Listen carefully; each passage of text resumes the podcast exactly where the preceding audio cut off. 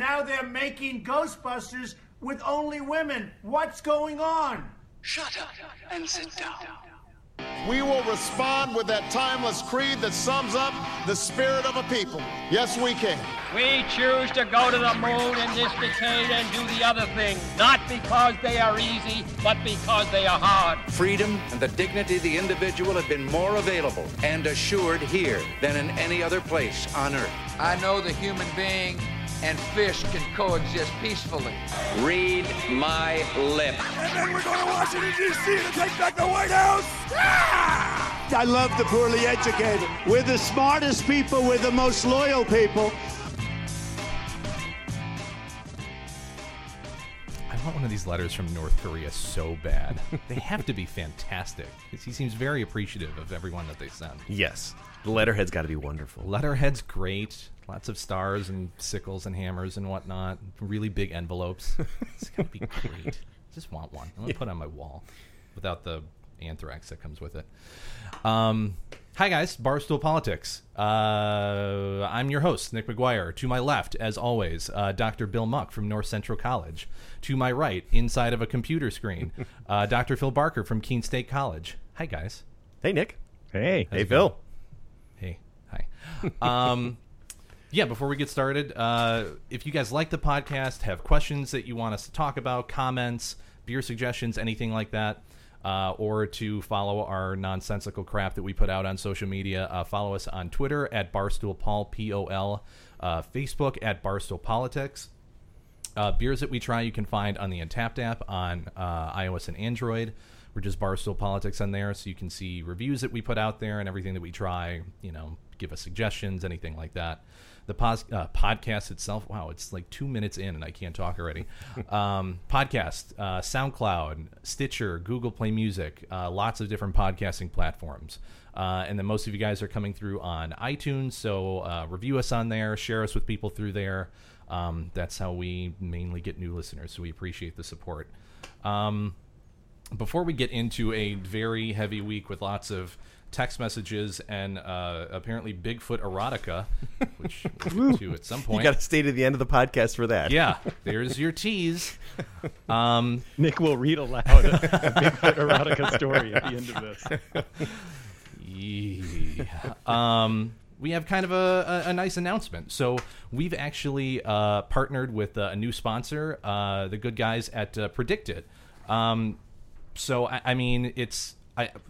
I, I already love these guys. Bill, if you want to just kind of go through the basics of what this is, we're super excited to be working with them. Yeah, absolutely. Yeah, Predict It is a real money political prediction market. So you can think of it as a stock market for politics. You can buy or sell shares in future political events.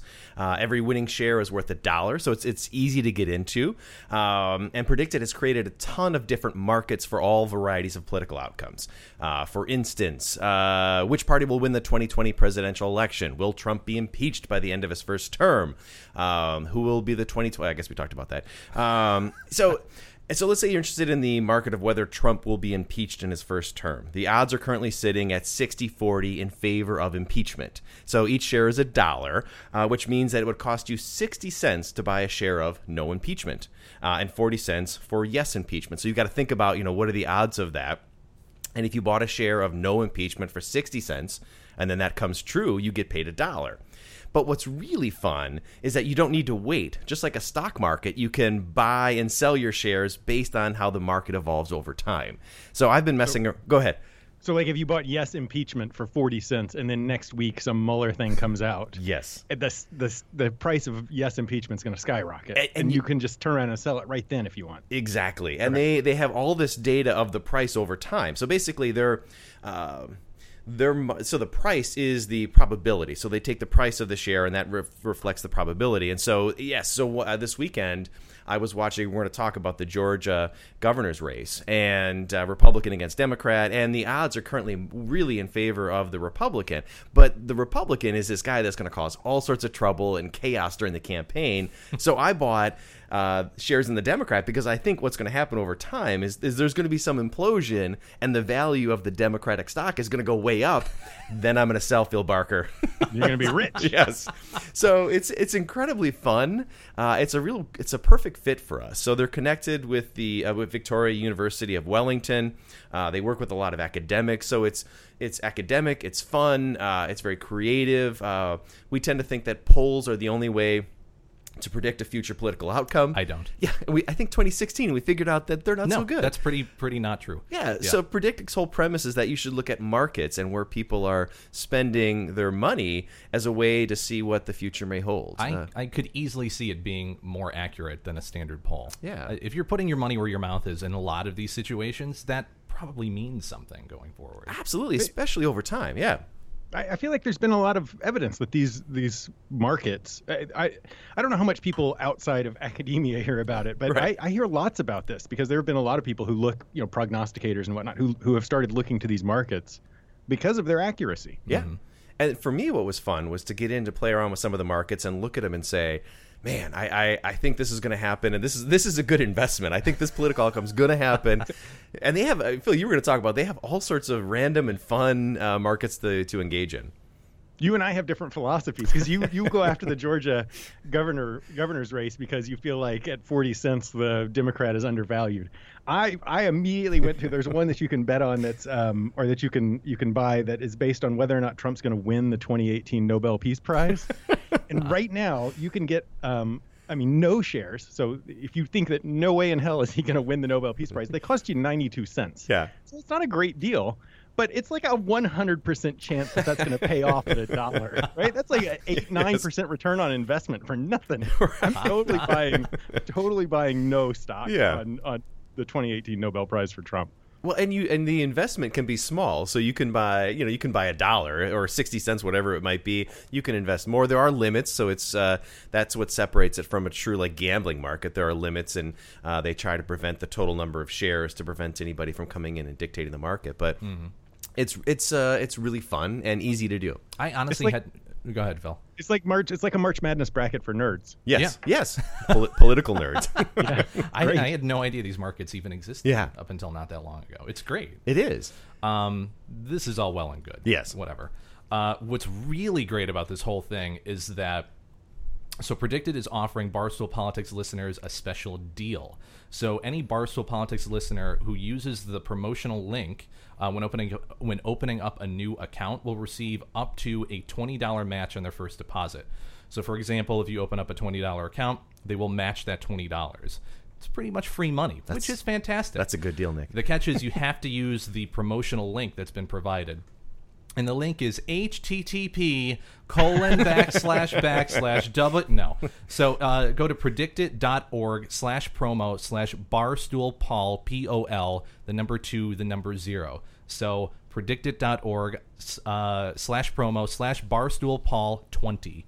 Uh, and yeah, you'll you'll get that promo. It's fantastic. And we will we will share those links on our Facebook and our Twitter page. We'll put it everywhere so you don't have to listen to me try and read it out loud anymore. So, but but it's fun and exciting, and I, I do think our listeners would be excited to uh, to engage their website. It's uh, I, I certainly was. It's so. really fun. We're, yeah, we're very excited about it. Yeah, good fit for the podcast. Mm-hmm. And we're going to talk about some of the data in our topics today as well. So absolutely. So should we jump to topic one, Nick? Yeah, I mean, there's no collusion, but we can talk about it. And it's right. not a crime either, so I don't know why it's even a thing. Nick, collusion... and, and anyway, it was Hillary who committed the right, crime. Obviously, Pizzagate, deep state. Collusion is only a crime if you believe it's a crime. Right. So, all right, so things are heating up in the Mueller investigation. Paul Manafort's trial has started. Donald Trump's former attorney, Michael Cohen, alleges Trump knew about the infamous Trump Tower meeting before it took place. And Rudy Giuliani, as well as the president himself, have publicly argued that collusion isn't even a crime. I saw that tweet and I thought that can't be. He he didn't he didn't do that. He did. Uh, on Wednesday, the president launched arguably his most most forceful attack on the special counsel, calling on his attorney general uh, to end the investigation. Specifically, he stated, quote, "This is a terrible situation, and Attorney General Jeff Sessions should stop the rigged witch hunt right now before it continues to stain our country any further. Bob Mueller is totally conflicted, and his seventeen angry Democrats that are doing his dirty work are a disgrace to U S A." That's that's powerful Twitter talk. um, now, it's easy to lose perspective when you get caught up in the day-to-day shenanigans. Yet, big picture, this week, the president's former campaign chairman is facing a trial that could lock him up for the rest of his life. His former personal attorney is alleging the president colluded with the Russian government, and his current attorney has spent much of the week on cable T V arguing that collusion isn't a crime. Can we make some sense of this? Phil Barker, walk me back from the edge. What's going on here? I, I'm not going to walk you back from the edge. You're right to be on the edge. No, I mean, I think I think that what's happening is that uh, I, the the the pressure is is building, right? I mean, this is where this is where we've talked about. This is taking a really long time from Mueller, but he has been very, I think, methodically building a case, and you start to see that play out. Certainly in the Manafort trial. Um, but also in lots of these other little, you know, indictments that have that have come out that haven't made necessarily big news, but there's a lot that's come out of this Mueller investigation. And I think the Manafort the Manafort trial certainly has Trump nervous.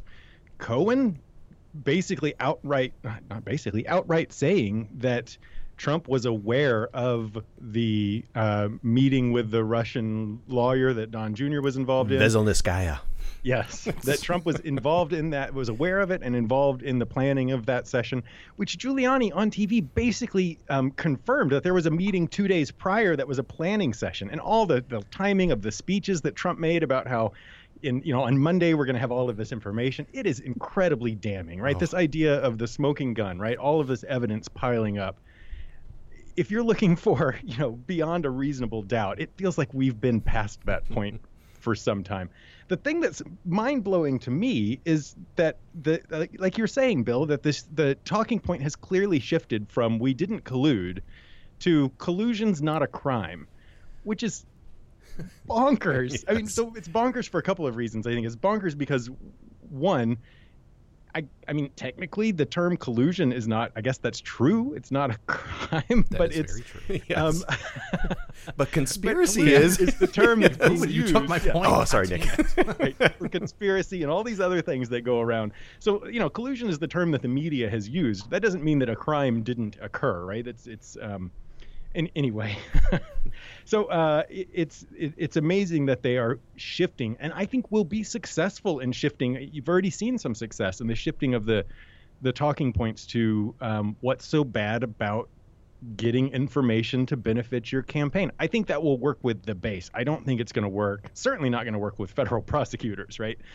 Um, the other part that I think is interesting, and then I'll shut up for a minute, is the the tweet that came out.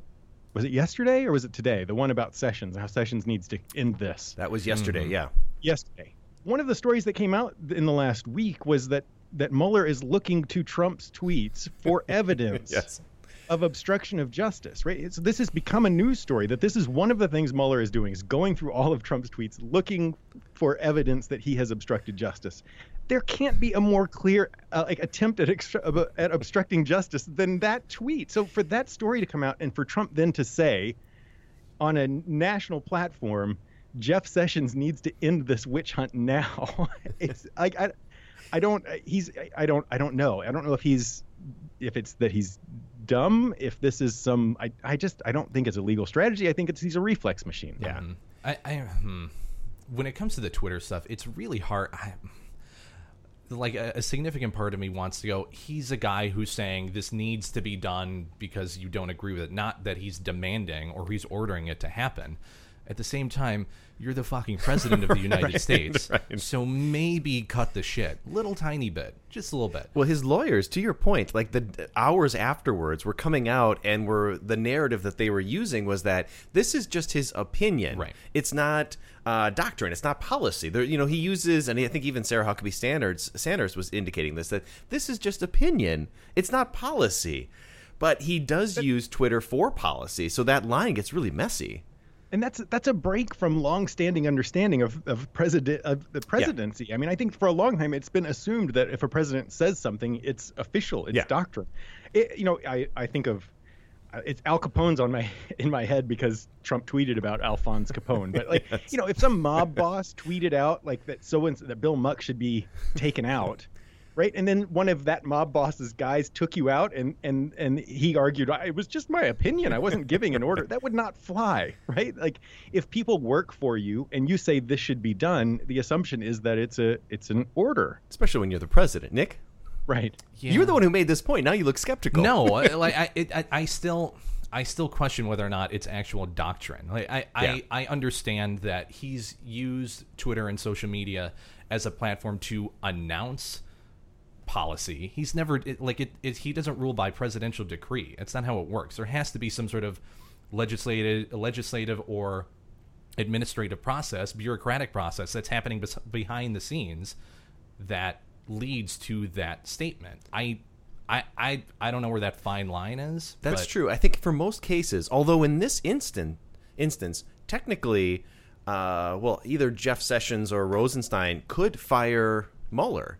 Sure. So, and, and technically, the president can tell his attorney general to do something. He has that authority. So you're right. Correct. Most of the time, there is a broader legislative process. But when it comes to the Justice Department, he could.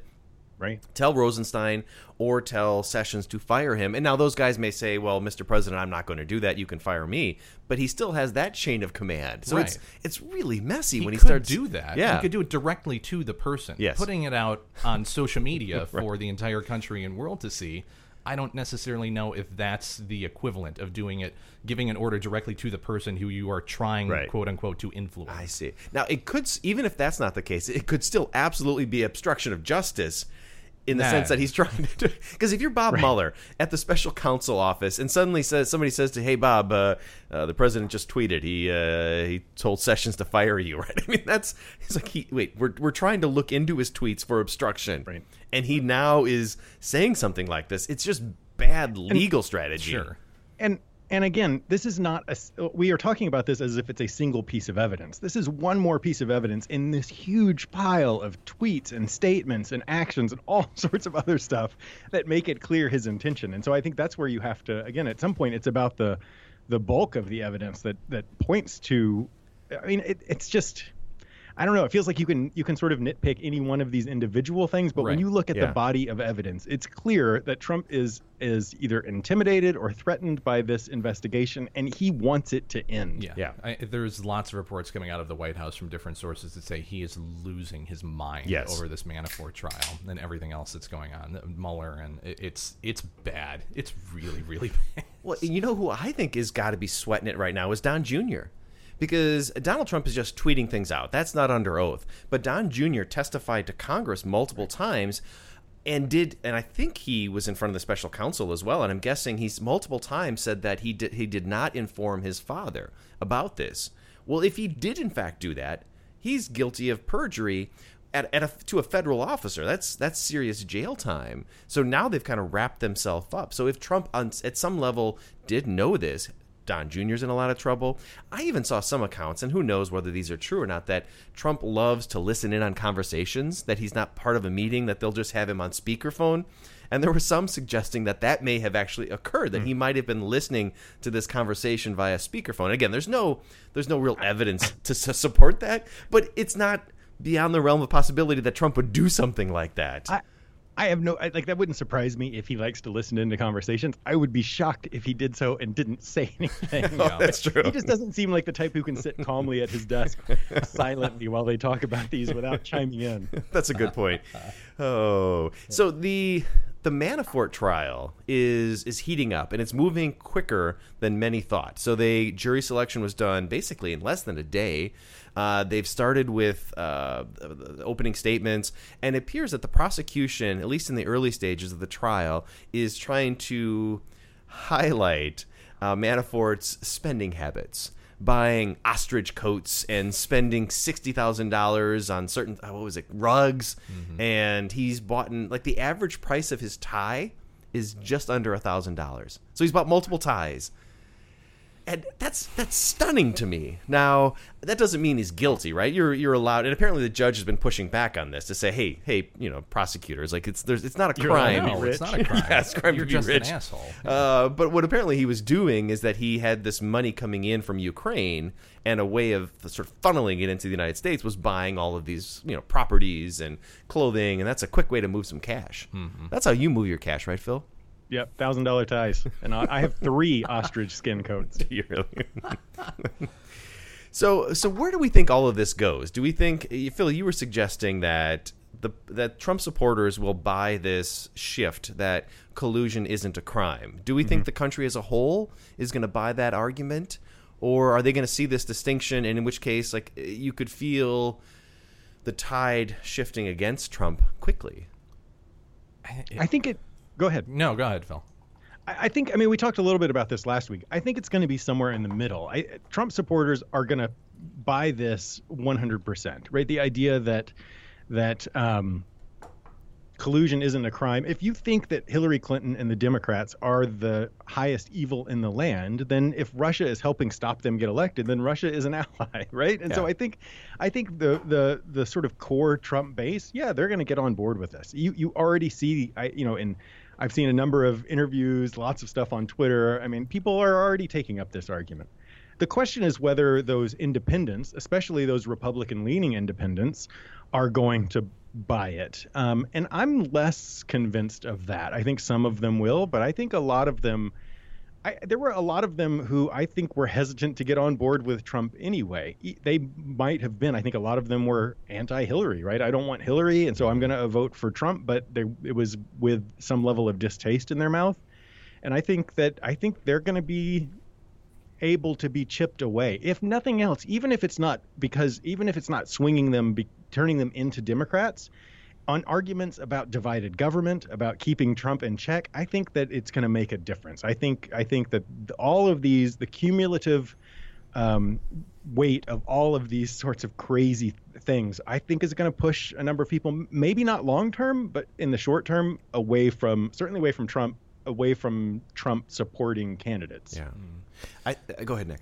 Um, I, I I mean the the thought. Right now is that the trial is supposed to last a maximum of three weeks. And they're like, saying maybe even two weeks now because they're moving weeks. so quickly. Yeah, that's crazy. So normally I'm I'm a skeptic when it comes to the the results of these types of investigations and what they're going to find and what evidence that they have. The fact that it's going to be that short and the fact that he's as old as he is, I think he's almost seventy at this point. Mm-hmm. If he is charged on any of these counts, he pretty much goes away for the rest of his life. And he is not a person who is going to be willing to do that. So if he has any information whatsoever, he will absolutely turn it over to the prosecution if that happens. But is he waiting out? Does he think he can get a pardon? I mean, at this point, I don't think he has. Uh, See, that's the thing. He could wait for a pardon, right? Yeah, he could. I think there's. I, I think there's enough plausible deniability that he thinks he could still get off. Get On off. The off chance sure. that he doesn't, yeah. he's going to save his own ass. Right. Hmm. The other thing yeah, because he, he hasn't he hasn't he, he hasn't shown any evidence of, of flipping at this point. In fact, there was a, he made a statement yes yesterday I think that he would never he would never flip or he would yeah. never. Um, so yeah, I mean I, I mean part of I, I think Mueller is I mean these are real crimes that he's going after to prosecute because if you commit them you should face a penalty. But you have to think that this is also a part of a bigger strategy, and and I don't know if if this is. It's not a failure, but is it a blow to Mueller if he can't get Manafort and others to, to flip on Trump by putting this pressure on them? I would say so. If he can't find him guilty, I think yes, it's it's a big loss. I think he has to he has to hit Manafort, and there's there's two separate trials. He's I think he's got to right, get him true. at least in one, but likely in both. You know, there's you drew a nice distinction there, Phil, between the real legal jeopardy that Manafort is in and the slightly different legal jeopardy that Trump is in, right? Trump doesn't have to win a legal case. He's got to win in the court of public opinion. Ultimately, if Mueller makes a presentation, it'll go to the Congress, and they're the ones that decide on impeachment, which will be a political decision. And up until this point, I think Trump has done a good job of attacking the political system. And I think his uh, we should talk about Rudy Giuliani, who honestly like can hardly put sentences together anymore. But he does seem somewhat effective in terms of hammering away at Trump's core points. I mean, I, I wouldn't if I was on death row, I would not want Rudy, you know, being my lawyer. But he is effective in a very Trumpian way in terms of shifting public opinion. I mean, he's bizarre. I, he's on cable T V all the time, and uh, he's, he has to go back from one to the other to clean up what he said. But maybe his incompetence and confusion helped just further muddies the water. Yeah, I think uh, I think obfuscation at this point mm-hmm. is a really good strategy for them. I, I mean, they have the majority of the, Repo- of the Republican base in their pocket. If they continue to confuse people with rhetoric and uh, rhetoric and, and bizarre opinions and things that, uh, like you said, just completely muddy the waters, I I, I don't know. It seems like a really effective strategy because it's clearly working for Trump. Yeah, I don't know why you would shy away from that at this point. It's It's suspect at best that they're going to come out of, that the Democrats are going to come out of this ahead. Yeah. And if they don't, then it really will look like it's a witch hunt. Yeah. I I don't know. They have a lot to lose right now. Well, we were you know talking about predicted again. We were saying that the betting right now is. Or do you have the data, Phil? Well, I was just looking at yeah. Manafort. I was looking oh, okay. at Manafort. The money right now on the Manafort trial is that uh, the the highest priced. Um, share is that Manafort's going to be guilty on eleven to twenty charges. So, I mean, the, the, the money says that the man's going away. Yeah. So the money says he's going away, but as we were talking about earlier, the fact, the likelihood that he's getting impeached is still sixty percent that he's not going to get impeached, uh, which I, I think that is surprising. I would think it would be lower. I mean, I think I don't think he's going to get impeached in, that, the, no, in this first term. It's his first term, yeah. right? So. Yeah. I, yeah, I, I I honestly think a lot of that that'll shift very rapidly after the results of this trial.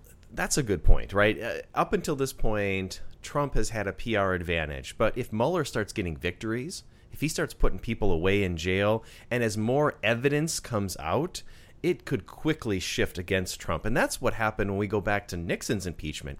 Early on, there was a lot of skepticism of what's going on, and then that evidence started hitting, and quickly the public and Republicans turned against Nixon. That, I, that's really interesting to me because I, I want to believe that too. But Manafort has brought down, like, he has already put a number of people in jail and has had people plead Mueller, guilty. Mueller. He, Mueller. Yeah. What did I say? Manafort. Manafort's yes. going Mueller. to jail. Yes, yes. Manafort will be on that list soon. But no, yeah. Mueller has, has already, I mean, he's brought a, a significant number of uh, criminal charges yeah. against against a significant number of people. And, and, you know, we have people who have already pled guilty to, to stuff. And so, I mean, I guess Manafort is more high profile than others, but it's, I, I don't know. I'm not. I, I want to be convinced that if convictions start coming in, I, I feel like people. There's the there's the possibility that people will dismiss Manafort stuff as Manafort, right? Mm-hmm. Manafort was a bad egg, but that's not Trump. That's, I don't. I don't know. I, I would like to believe that something different will go. It but. may. It may. We may have to wait until there is, or if even again, if, if there is any evidence, again, Trump himself, like that may be the one that tips uh, the public in one direction or another. Mm-hmm. So, well, yeah. In the end. George Costanza, it's not a lie if you believe it. It's so great. So. All right, we should talk beers. We have we have good. Or was there anything else we wanted to cover on this? I'm good. Beer is delicious. All right, mm-hmm. good. All right, Phil, what are you drinking? So I heard from a little bird that the two of you were going to be drinking some uh, some beer from uh, Treehouse. Yeah. Which is a um, brewery in Massachusetts that is kind of legendary around these parts because you can't get it in stores. You can only get it at the brewery. There's a long line to get it. So I went out and picked up some myself so I could drink along with you. So I, it's not the same beer, but I have a Treehouse Brewing um, Eureka, which is their American Blonde Ale. I've only had one of their other beers in the past. It was great. And this one also was really good. Um, it was, it had the hoppiness that I like, the lightness that I like. It was, it was excellent. I would, I would gladly drink a lot of this. I don't know that I'm willing to stand in line for two hours for it, but I would drink it, a lot of it, if someone would give it to me. Well, a little bit of backstory on what Nick and I are drinking is we, I have, we have some family friends, our uh, family who lives out in Boston, and they were out in Chicago this weekend and they're fans of the podcast. And so they brought us some wonderful, their favorite Boston beers. And the one Nick and I are having is from Treehouse uh, Green. And Phil, you were saying this one's like impossible to get. Yeah. Um, yeah. So, all, all of their beers are difficult to they're just hard to get. And I was on their webpage. Their brewery sounds fantastic. I mean, it's just the pictures are exciting. It looks like a wonderful place. They're doing it for the right reasons. And this beer, the green, it was good, it's Nick. Real good. It's so it's it's it looks creamy. Yes. It's very cloudy, amber colored. It's really good. It's an I P A. It's um it's got a little bit of, of pungentness yeah. to it, but I, I, I don't know. Like, I feel like it's very um very velvety. Oh, that's a great word. Yeah, they so they describe it as with notes of pineapple, orange sorbet, and tangerine, and they make no God, apologies that, that it coats the palate with intense hop goodness. And yes, it is. It kind of just coats your tongue. Mm-hmm. This is the best beer I've had in a long, long, long yeah, time. It's I, very good. I really enjoyed that. Mm-hmm. So then the other beer we had was from Earth uh, Eagle Brewing, and this one is called Natsu. Is that, am I pronouncing that right? Is that, Natsu? Is that, is that, how do we say that? I think that's it. Yeah. Yeah. And tell us tell us about the hops in this one, Nick. So it's uh, dry hopped with Sorachi Ace and Centennial hops. Yes. Not Sriracha yes. for the uninitiated. There are no Sriracha hops, as far as I know. Um, yeah, this one was, was interesting. I liked it. Um, it was definitely lighter. Uh, it has it has kind of a sweet aroma, but then you drink it and it has kind of a, a, a very different bitter aftertaste yes. to it, which wasn't bad. It was just very unexpected. That's the thing with that beer. I, I liked it as well. It's a nice summery beer, but it was it, it caught me off guard. I was like, oh, I wasn't expecting that. I don't know if it was the specific hops or the dry hoppiness of it, but but it was good. Yeah. And I get the sense that this brewery is just doing weird and funky stuff. They're like, we're going to... We're gonna go with Sriracha hops, and um, yeah, it was it was it was good. Between the two, this I P A, this green yeah. was amazing, but they were both really really spectacular. Yeah. They should beers. really start putting just Sriracha in this. That's right. Happens. So thank you, yeah. thank you, Nick and Alethea. We've got more beers coming, and I was telling Nick uh, they went to a, a, a monastery, what I'm calling a monkery, and got us um, some some fancy beers made by monks, which we will we will do in a future uh, episode. So tease, yes, tease. so. All right, speed round? Yep. Let's do it. So topic number one, uh, Georgia's governor's race. I would say this is the most, for me, the interesting race of the year. While nobody was looking, Georgia's governor's race has turned into arguably the most fascinating election. It pits Republican Brian Kemp against Democrat Stacey Abrams. Uh, Kemp, the Republican, is an unabashed, unab- unabashed Trump supporter who has branded himself as a politically incorrect conservative who would, quote, round up criminal illegals. He calls them criminal illegals mm-hmm. and haul them to the border in his own pickup. Woo! America. He's, he's got extra time. Uh, the, de- the Democratic nominee, Stacey Abrams, a liberal, is the first black woman to be a major party nominee for the governor in the United States history. That's shocking to me. It is, yes, it is. Uh, these two candidates perfectly reflect the deep divisions in the country, and the outcome will be a defining moment for the country. Uh, Stacey Abrams' candidacy will test just how much the state's traditional conservative politics are shifting. Uh, like many southern states, Georgia is experiencing rapid demographic change. Uh, its non-white population has grown to forty percent from just, I think it was twenty-nine percent in nineteen ninety. Uh, Phil is a good Southern boy. Uh, what's your take on this, and, and what are we thinking about what's going to play out here? And what are the markets What are the markets saying? No, I mean, this this feels like a microcosm of American politics. So, uh, you know, you sent me this article today. The New York Times yeah. had an article about this race. It was really fascinating because it was talking about how all these people who are essentially centrists, you know, I... The, w- It was, what, a week or two ago when James Comey tweeted about how he the Democratic yes. Party shouldn't go crazy left. There's lots of moderate uh, Americans, moderate Republicans that are counting on them staying moderate. This seems like there were there were a lot of people talking about just that. They felt sort of left out. You have a Democratic candidate who has gone very progressive, like fits in this, you know, in into the kind of model of, of what the what has been the sort of active part of the Democratic Party over the last year and a half. You have a Republican Party candidate who's going all in Trump style. Yeah. Um, and it's it's not – I think maybe the interesting thing is that it's not already locked up for the Republican in right. a southern state. I mean, this is this is the interesting part, and this is where um, it'll be really interesting to see how much – because, you know, in all the stuff we've talked about the last couple of weeks about whether Democrats can chip away Republicans, um, I think that's a – an important question, but the part that we haven't talked about, which I think is maybe more important, is about enthusiasm yeah. and turnout. And so even if people aren't switching parties or leaving the Republican Party, if Democrats are fired up and Republicans are, you know, not that fired up because of Trump, then you have the real possibility, particularly, you know, we've talked about in the past Texas and whether Texas is going to change because of demographic reasons.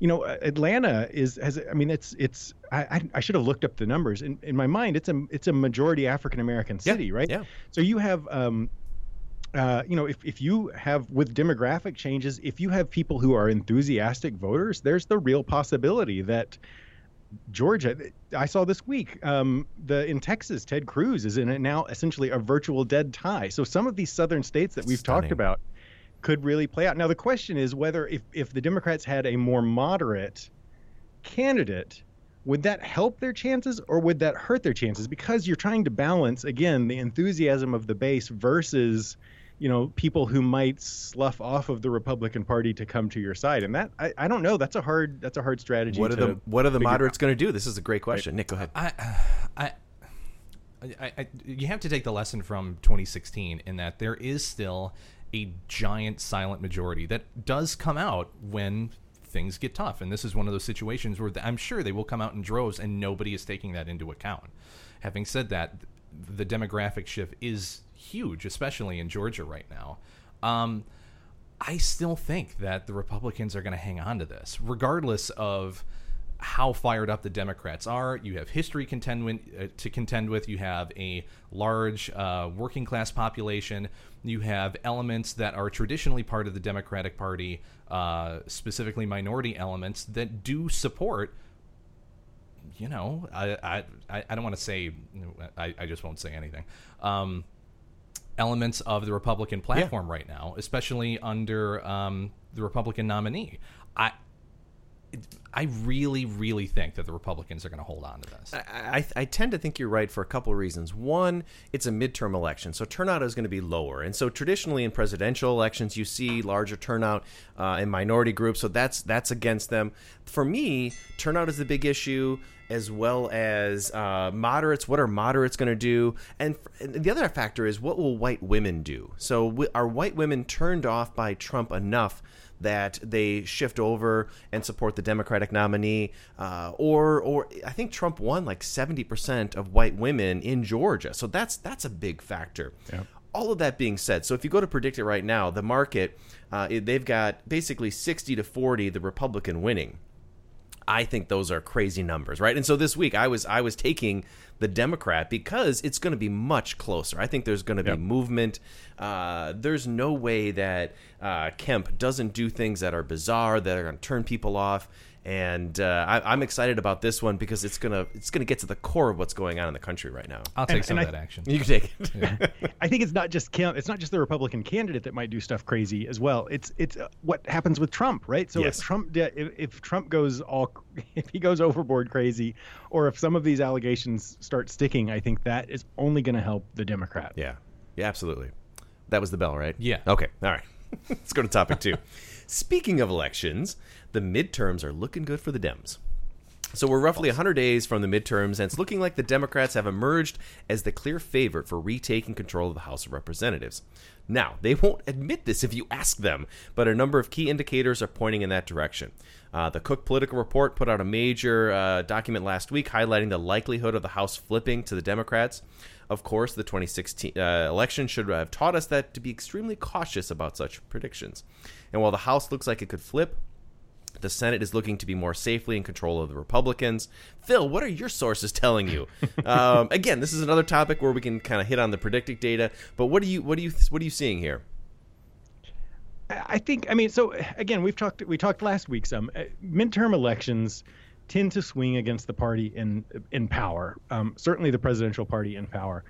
Um, I, I I mean if I were a betting man, I would bet that that what's likely to happen is that I think it's likely that the Democrats are going to take back the House. I think it's tough for them to take back the Senate. Yeah. That's going to be a much harder situation. Um, I, you know, I don't know. I, I think, you know, there's just increasing evidence. It's it. So we talked about how uh, when you're talking about Trump, that you can't just take one data point. You have mm-hmm. to look at essentially this sort of bulk of the evidence. And and I, like you, there there is increasing evidence. It's not just that, you know, uh, an African-American woman who's, uh, you know, outspokenly liberal is in this race in Georgia. It's that Ted Cruz is yes. in a statistical dead heat in Texas. It's that, you know, all over the country there are there are races. Um, all of these special elections have gone strongly. Even if the Democrats have lost, they've done way better than they did under Trump. I I, I just think there's a lot of evidence that the Demo- I, I would I would be shocked if the Democrats don't make big gains.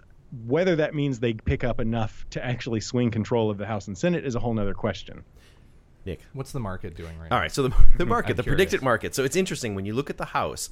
So right now, uh, Democrats at sixty-six percent, or six. It would, so it would cost you sixty-six cents to buy a share that the Democrats are going to win the House. That's that's pretty high, but it would cost you seventy-three cents or seventy-three percent uh, to buy Republicans maintain control of the Senate. So the odds that the Democrats are going to win the House are high, but the how the odds that the Republicans maintain control of the Senate are even higher. It's sixty forty mm-hmm. for the House, correct? Yes. Yeah. yeah. Yeah. I'm going to say right now, and I will put I, I will put this in the market, yeah. that the Republicans will retain control of both the House and the Senate. There, there's money to be made, Nick. I know. That's I, why I'm going to do it. I also think that, so if you looked at the market right now and predict it, so it's basically seventy-three to thirty Republicans for over Democrats. That seems to be a bit askew as well. I think the Democrats have a better chance. I think that might be... Um, All of this you, is going to close. It's yeah. going to get very, very close. Sure. I, yeah. Go ahead, Phil. Do you have that data in front of you, Bill? Yes. Yeah. Like, do you do you have the, the history? Like, have the have the Republic? I mean, sorry, the Democratic chances been just continuing to climb in terms of the price of that of that share? Let me look at that. Um, now, now I'm gonna have to remember where I saw that. Here, I can see if I can pull it up. Can you pull it up? Um, yes, they do show it over time. Who will control the House? I'm looking at it yeah. right here. Um, I'll see if I can't find the Senate because. It does seem to... Well, the problem with the Senate is that a lot of the open seats favor Republicans, so that's why the Senate is going to be so difficult. Mm-hmm. Um, well, and, and in the House, you have all of this, this, you know, that we've talked about it in other contexts, but gerrymandering comes in as well. You take seats yes. that would be typically competitive, and you make them very safe. And so that, that right. is going to work to the advantage of Republicans as well, who over the last decade have taken control of state governments largely and have been in, put in put in power of, of drawing legislative districts. So they have they have been able to. Um, it's it's beyond just you know it, it's beyond just popularity of the parties. They have a number of structural things that work to their advantage as well. That's right. Keep in mind that there are also a I think a record number of conservative women that are running for office as well. It's, yes, it's. If, if you want to play the identity politic game, the uh, uh, politics game, the Republicans will do that just as well as the Democrats. And it's it seems more likely to me that people will, especially in gerrymandered districts and places that are uh, somewhere purplish, slightly red, will tend to, regardless of what the you know overarching narrative is that's out there on a national level right now, I think people will side with that over the Democrats. It does look like in the Senate over time, the Republicans' odds have gone up. So that's trending in that direction. So it it's going to be interesting to see. I have I have had conversations with family members who I never dreamed would do anything but vote Republican, who have started to express frustration with the Republican Party in the last. And so that that more than anything sort of blows my mind and makes me think that maybe they're I, I, maybe I'm maybe I shouldn't be as cynical as I actually have become well, about people's ability to actually judge how a, a party is doing and make decisions accordingly. Well, one of the things that happened this week that not, we're not really going to talk much about is the Koch brothers and Trump had a major yes. split where Trump mm-hmm. pushed back and called them out. And that, that is significant because they are major Republican uh, donors and benefactors. I mean, they are spending a lot of money to get Republicans elected. And this shows the major cleavage between that element of the Republican Party and Donald Trump. But regardless, and, they're not dumb enough to completely separate their support from the Republican Party. No, they're not. Right. So yeah, they I, still want Republicans to but win. In the end, it, it's, you know, it's it's it's power politics. You bet on a winning horse. Yeah. And if you're the one that, you know, takes care of the horse and breeds the horse, then you're probably going to do better sticking with your guns. It's a battle point. For the soul of the party. No, it's not. All right, let's let's shift gears. We'll we'll go away from from domestic politics and talk about international, specifically North Korea. So at every opportunity, President Trump has touted the results of his North Korean diplomacy, uh, diplomacy insisting since his June summit with Kim Jong-un that uh, North Korea is no longer a nuclear threat. Yet despite these assertions, the reality has proven to be much more complicated. North Korea has continued its work on missile and weapons programs since the summit, including the manufacturing new intercontinental ballistic missiles. There was some good news on Wednesday as North Korea returned what are believed to be the remains of fifty-five soldiers killed during the Korean War. Yet it's far from clear that North Korea has any intention of dismantling its nuclear program. And actually, as Nick mentioned earlier in the podcast, I believe it was earlier today, Trump tweeted uh, at Kim Jong-un, and he said, "Thank you, Chairman Kim Jong-un, for keeping your word and starting the process of sending home the remains of our great and beloved missing fallen. I'm not at all surprised you took this kind action. Also, thank you for your nice letter. I look forward to seeing you soon." X O X O. Oh, that's sweet. It, it it does. It's that's who sends tweets like that, Phil? You send not, it in a D M. Not the president of the United States. You don't do that publicly. that's that's bad diplomacy. So I and we, I mean, so you you are. I feel like in some ways you're giving too much credit. So North Korea did send the, the remains of fifty-five people right. back this week. But if you talk to people other than Trump, it's unclear at this point who those people are, if they are actually American soldiers. Um, this is an incredibly small portion of the actual number of American soldiers who, whose remains are still in uh, North Korea.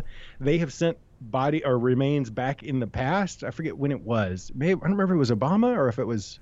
They sent, I think, five or six soldiers' remains back at another point, and after examination, they sent back remains with dog tags. The remains did not match the dog tags. They were not. So there, there's no. Yeah.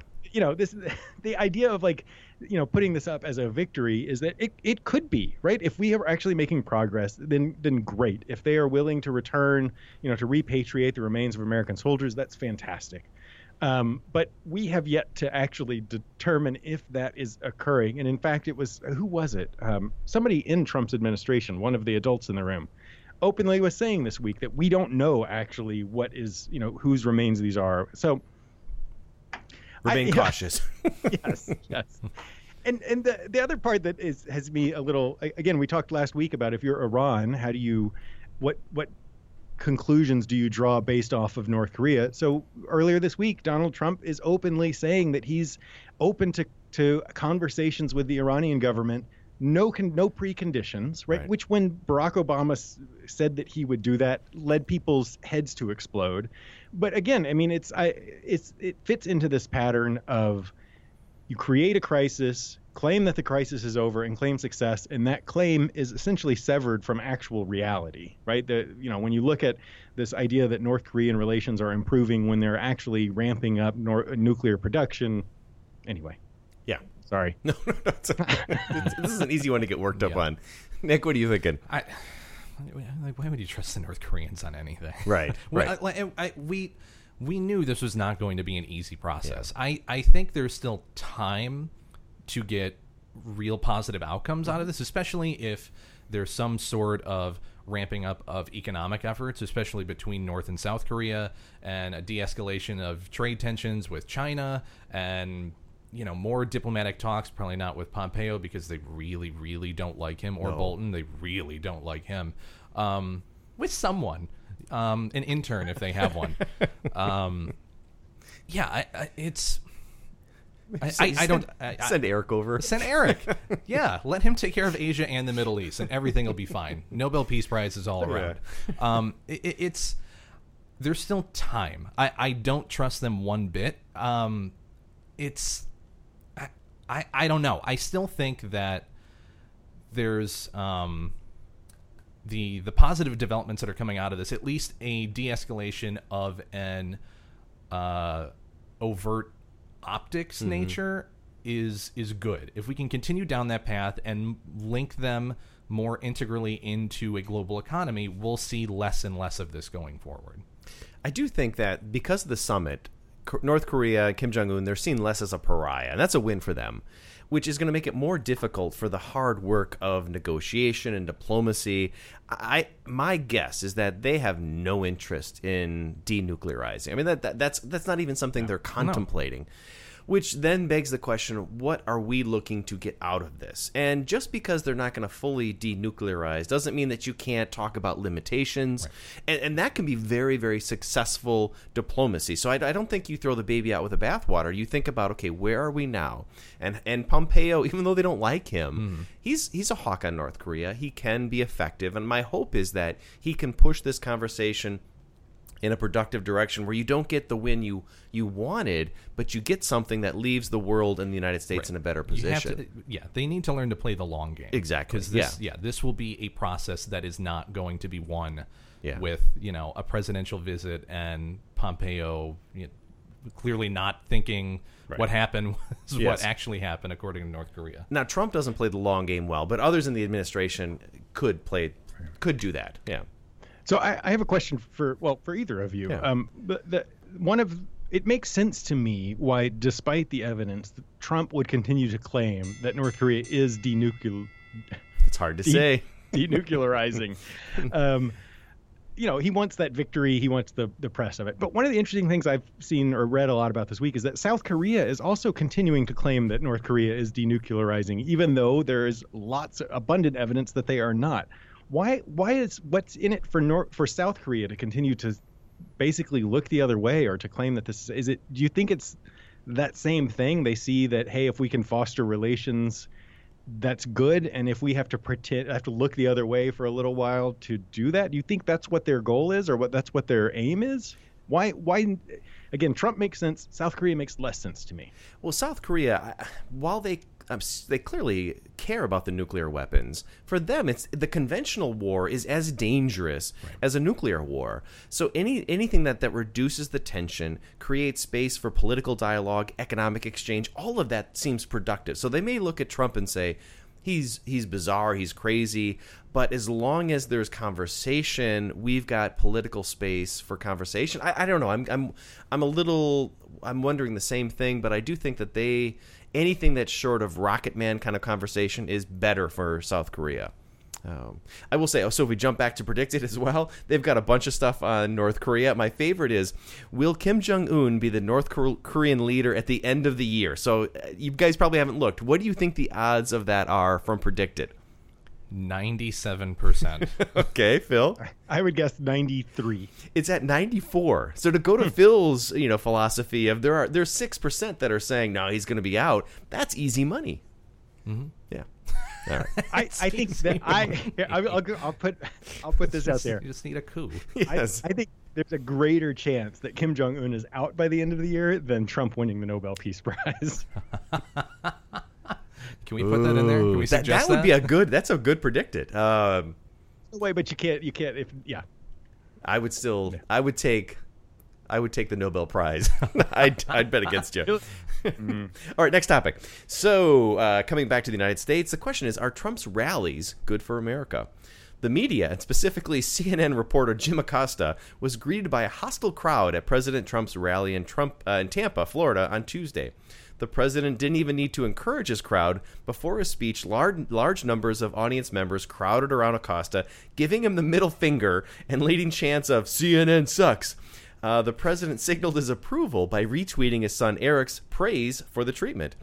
Now, even Anthony Scaramucci, the Mooch, the former White House communication director, acknowledged some concern, tweeting, "This isn't our best. It's not who we are."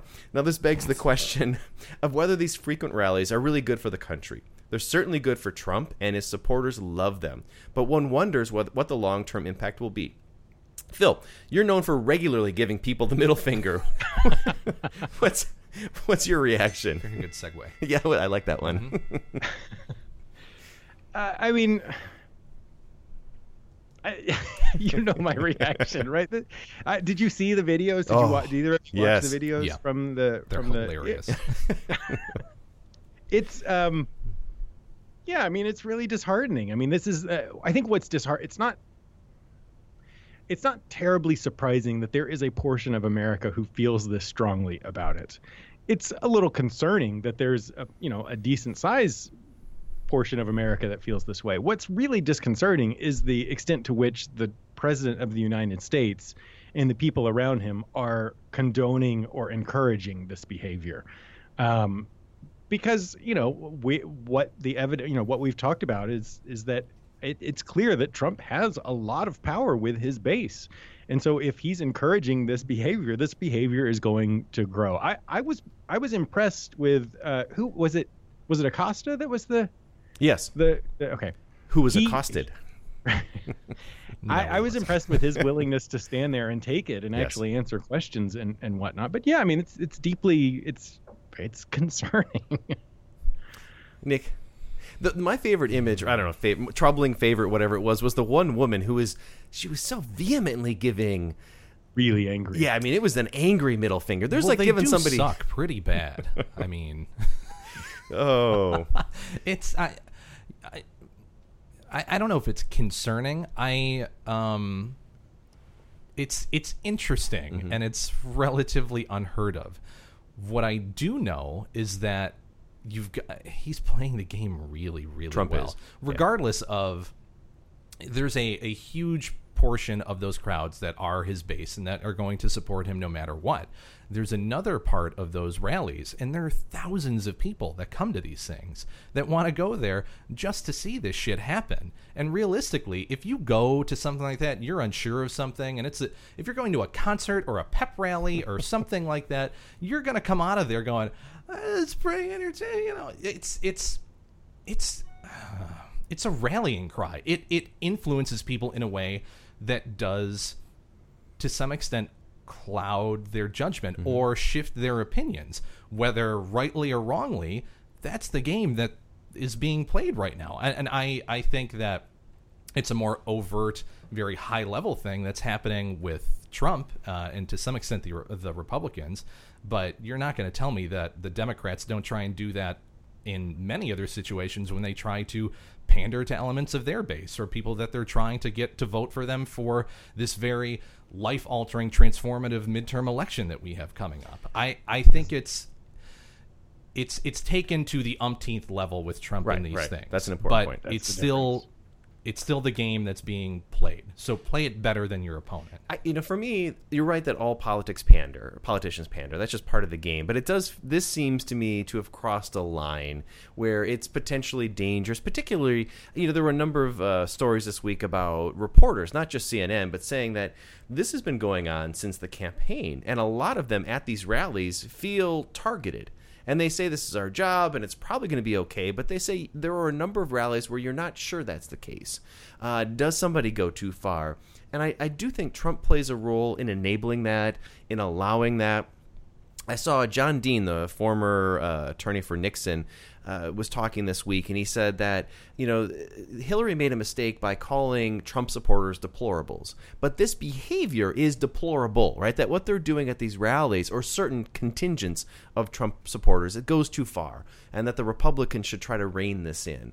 Uh, and I, I did, I like that distinction. You don't target the people, but the behavior for me feels like it's it's beyond what we would we should accept within the political spectrum, even though it's fun and exciting and entertaining. It's not fun. Well, for, for the Trump, like Trump supporters are loving this, right? I mean, that's the thing. So, I mean, this is this is. I, I bet going to a Trump rally is a lot of fun. He's doing comedy acts up there, yeah. man. He's got great timing. That's right. Claiming that you. So yeah. Anyway, this is also this is also the rally where he claimed you needted an I D to buy groceries, right? Yes. So we're not even talking about that. Wait, okay. Here, just real, real quick. Did you hear what Sarah Huckabee Sanders said about that? That he, yeah, meant, he meant alcohol. Yes. Right. I'm sorry. It's terrible. Go ahead. I mean, the thing about this is I, politicians may pander, but this is getting very close to inciting violence, right? This is where it gets different. It, it, but the other thing beyond that is the demonizing of the opposition. All right, we can we can you know we can have a debate about how dangerous that is, but the the thing here is that the demonizing of the media, what that does is it, it create it undermines the idea that there is actually a, an accurate account of something out there that you can.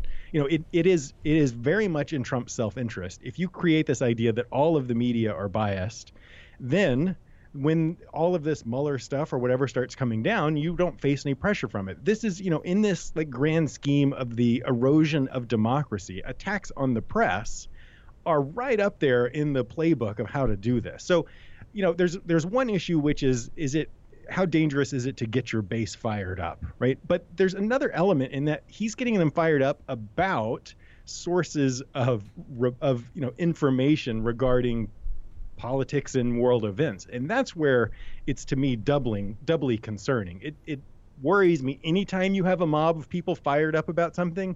But this, the end goal is to sort of undermine the credibility of basically all information, right? I mean, Trump said whatever last week that you don't, you know, what you're seeing and hearing is not is not true. Yeah. That's that's the part that scares me. The the sort of idea that my version of truth is the only is, you know, anyone who tells you different than me is wrong. What's been telling for me is the, the degree to which the press corps has come together and defended each other. I mean, even Fox News, their their news segment has come mm-hmm. together to defend C N N uh, and to say we're all doing this together. And that, that suggests that Trump may have gone too far. And it doesn't speak to the more opinion journalism, whether it's Hannity or Rachel Maddow. But like for the news coverage, right, that they're starting to realize that this is a, a dangerous place that we've drifted. But that's the thing, too. The media has transformed into not just standard journalism anymore, given right. the twenty-four hour news cycle. It's pretty much every network is newsertainment mm-hmm. at this point. They're all owned by, uh, owned by giant corporations, and they, regardless of what you think or what network you you ascribe to, they all have a political bent to them in some way, shape, or form. So there is an element, at least now, that we haven't really had to deal with before, that there is a sense of doubt, regardless of which side of the political spectrum you're on. And not only that, you have a a level of access to quote-unquote journalists that you didn't have prior to this point in time with social media and the internet and the ability to look up their backgrounds and things that they've said previously. There was an example that I saw today of someone who got appointed to the uh, New York Times editorial board. Um, and there was just these list of tweets that she had about how she hates white people and white people aren't breeding anymore, so you're going to go extinct, uh, extinct, and that was my plan all along. Like nine or ten different things, and people losing their minds mm-hmm. over this. Uh, like there's... There's enough doubt that is possible, again, from either side um, to really hamper legitimate journalism, which I do think exists, but it's so friggin' hard to figure out who those people are at this point. Well, and those lines are sometimes hard to see uh, because obviously there's a distinction between the editorial boards for the New York Times and the Wall Street Journal and the beat coverage, right? That, that there are distinctions there. Uh, the same thing with N B C News and M S N B C coverage, and I mean all of these things. But some, you're, it's easy to blur those lines, mm-hmm. and that is to the benefit of Trump. Uh, and, and really will harm the media. So I, I think it's important that we find those lines, because otherwise and, this is an ugly spot. And and everyone does have a bias, right? Everyone in the world has yeah. a take on right. something. But there's a difference between being biased and, and doing inaccurate reporting. So you can have a view on something and still accurately report the, the situation at hand, and filtering that out. And that's where you're absolutely right. The, the Fox Newses and the M S N B Cs of the world have muddied all of those waters. And they, I, I think they do bear some of the blame for it. But Um, yeah, Trump is without a doubt taking advantage of that for his own gain. Yes, mm. yes. I just wanted to say we'll be doing a rally um, immediately after the podcast, talking about how great we are and how terrible every other podcast, podcast is. is. Yeah. So on, b- before we move on real quick, I, today Sarah Sanders was asked twice if she would, I don't remember how it was worded, basically if the press is the enemy of the people, or if she would refute that statement. And she refused to, from the White House briefing. So that that's beyond like, yeah. hey, C N N is biased against us. So talking about the press as the enemy of the people, and, and not just saying that at rallies, but having the official White House spokesperson refuse to deny that, that's that, that's it's, problematic. It, that is a distinction between all previous presidential administrations, Democrat and Republican that way. All right, let's let's jump to a fun topic to finish. Bigfoot erotica. So, all right, Leslie Cockburn, a Democrat congressional nominee in Virginia, has accused her Republican opponent, Denver Riggleman, all interesting names, mm. of campaigning mm. with white supremacists and being the author of Bigfooted-themed erotica.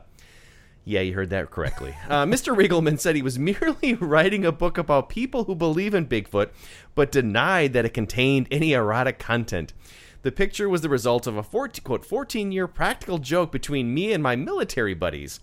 The infamous image from Mister Riggleman's Instagram account was of a naked drawing of Bigfoot with a censored bar hanging from his crotch to his knees. He held his arms aloft as if to shrug. I do include the picture for us here, but that's fantastic. Yes, uh, the two questions for either of you. Uh, did you know that Bigfoot erotica existed, and can't we find better candidates for Congress, Nick? No. No? No. Who, not, who wants to jump into that shit? We're not storm? trying hard enough. No, it's it's lunatics and narcissists and, and sociopaths who jump in at this point. I, I, Oh, it's, it's uh, good for Bigfoot, I it, guess. But yeah. It's good for Bigfoot. Yeah. I'm curious I, if this will work or not, Phil. I mean, I, so views on Bigfoot erotica. he, this guy did uh, well, the the sort of the, the neo-Nazi that he campaigned with was Richard Spencer, right? Yes, like he actually yeah. did events with Richard Spencer. I, I would like to hope. I would like to think that campaigning with Richard Spencer would be enough to do you in, that that would actually be more damage to your campaign than whether you tweeted a, a photo, a, a questionable photo of Bigfoot. um, you know, I, I don't love that America, that, that uh, you know, members of Congress might be fans of Bigfoot erotica, but I find that they're fans of, of you know, uh, you know, uh, I don't know, fan fiction Nazis, Nazism to be even more of a problem. Um, As far as, I mean, this is, it, it ties in a little bit to what we were just talking about with Fox News and M S N B C and the deep partisanship and all of that. I I have to say that, I mean, I, as noble as like um, as American government and representative government, as as noble as that, as I would like to think of, of that being, you know, taking up some cause that you believe in. There's, I kind of agree with Nick. There's a shitload of disincentives to do that. If you're a Count good it. person. Yeah. Or even if you're, you know, if you're a really great person with one, you know, some bad thing you've done in your past, I, there's just very, I, it's, I, I, I would be, I mean, I, I, I don't blame people for saying, I don't want to put myself through this, to put myself out there for public dissection. Mm. It's not so much about ideas anymore because of all of this craziness. We're going to find the worst thing you've ever done and hit on that. And that's, that's, it's dis, it's disheartening. Mm-hmm. It strikes me, if we zoomed back to like a big picture look at politics this year, how weird is everything? I mean, think back. I often think back, think back to politics in the eighties and nineties, how boring that was. I mean, even Bill Clinton. Bill Clinton was exciting, but nothing like Donald Trump and Bigfoot erotica. Like we've we're in a new zone, and I don't know if we can ever come back from that. If, if we if we if suddenly Donald Trump goes away, uh, and and extremists and partisans on both sides tamp down, we become a more centrist political system. It's maybe we'll solve a lot of problems and we'll become a tech you know a technocratic regime, but it's. I just can't imagine that anymore. I, I think we would see the exact same things throughout history if we had the tools that we have now back then. yeah, so. uh, regardless of, you know, what you think about previous administrations and presidents and individuals who have been, you know, part of, of national or, or um, local governments, it's this this ability to dig this shit up, or uh, on top of that, have your supporters find the shit for you and be able to disseminate it to everyone. Yeah. It's so easy to do that. It takes zero effort, and you have you have leverage at that point. Why wouldn't you use those tools if they're readily available to you all the time? We would absolutely have seen more of this during the Clinton administration if it was available. Nixon would have been gone long before any any of the shit that he did happen. It's I like I, I hate constantly harping on it. Social media is fucking evil. Yeah. It is an evil, evil thing. I I don't know. And but follow us on Twitter. And yeah, Facebook. Absolutely follow us on Twitter at Barstool Politics. Barstool Politics. Um, yeah, it's it brings out the worst in people. And I, you you the the narrative that it's supposed to bring people together and it's about communication and it's all bullshit. Everyone is entitled to their opinion. Most of you have shitty opinions. Sorry, I don't want to hear not it, and it's listeners. Not good for not everybody. Our listeners. No, they're, no, they're, you're they're very there. Educated, nice people. You're, you're very, very, very nice. Yeah, you know, it's, it strikes me the how hard it is to be a politician, and both of you are hitting on this point. It makes me think of Kavanaugh right now, the Supreme Court nominee. Um? Uh, no, uh, Brett. Brett, yes, Brett.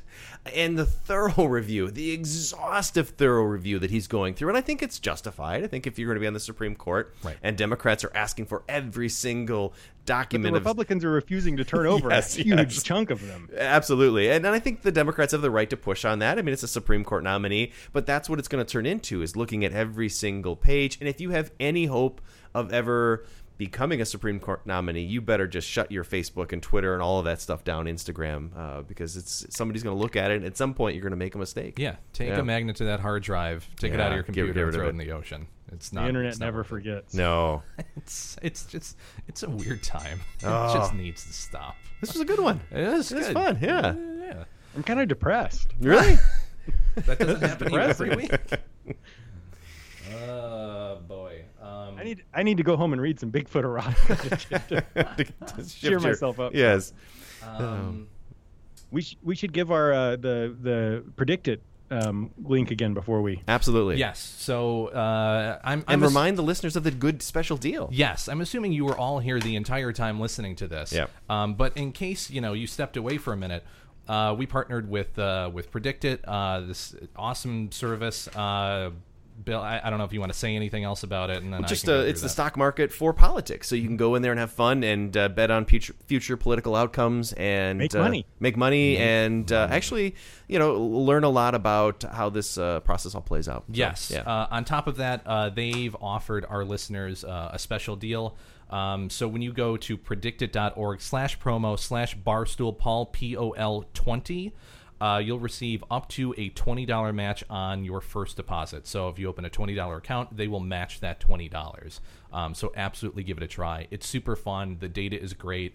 We talked about it on just about every segment we did this week. We'll continue to use it.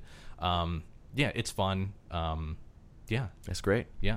Anything else on, on that before we I think we do we're good. Plugs? One thing we did say that uh, if listeners, so Speedrun, we always come with these different topics. If you're a listener and you've got questions, topics that you want us to think about, uh, tweet them at us, uh, Facebook them somehow to us. Can You can Facebook them, right? You can Facebook them. Yeah. And, so send us your questions. We would love to interact with the listeners. So if you've got something you want us to talk about, please send it our direction. We enjoy that. Yeah. So uh, we're on Twitter at Barstool Paul, P O L, Facebook at Barstool Politics. Uh, the Untapped app, Barstool Politics. Uh, you can check out all the beers that we try on there, uh, reviews and suggestions, things like that.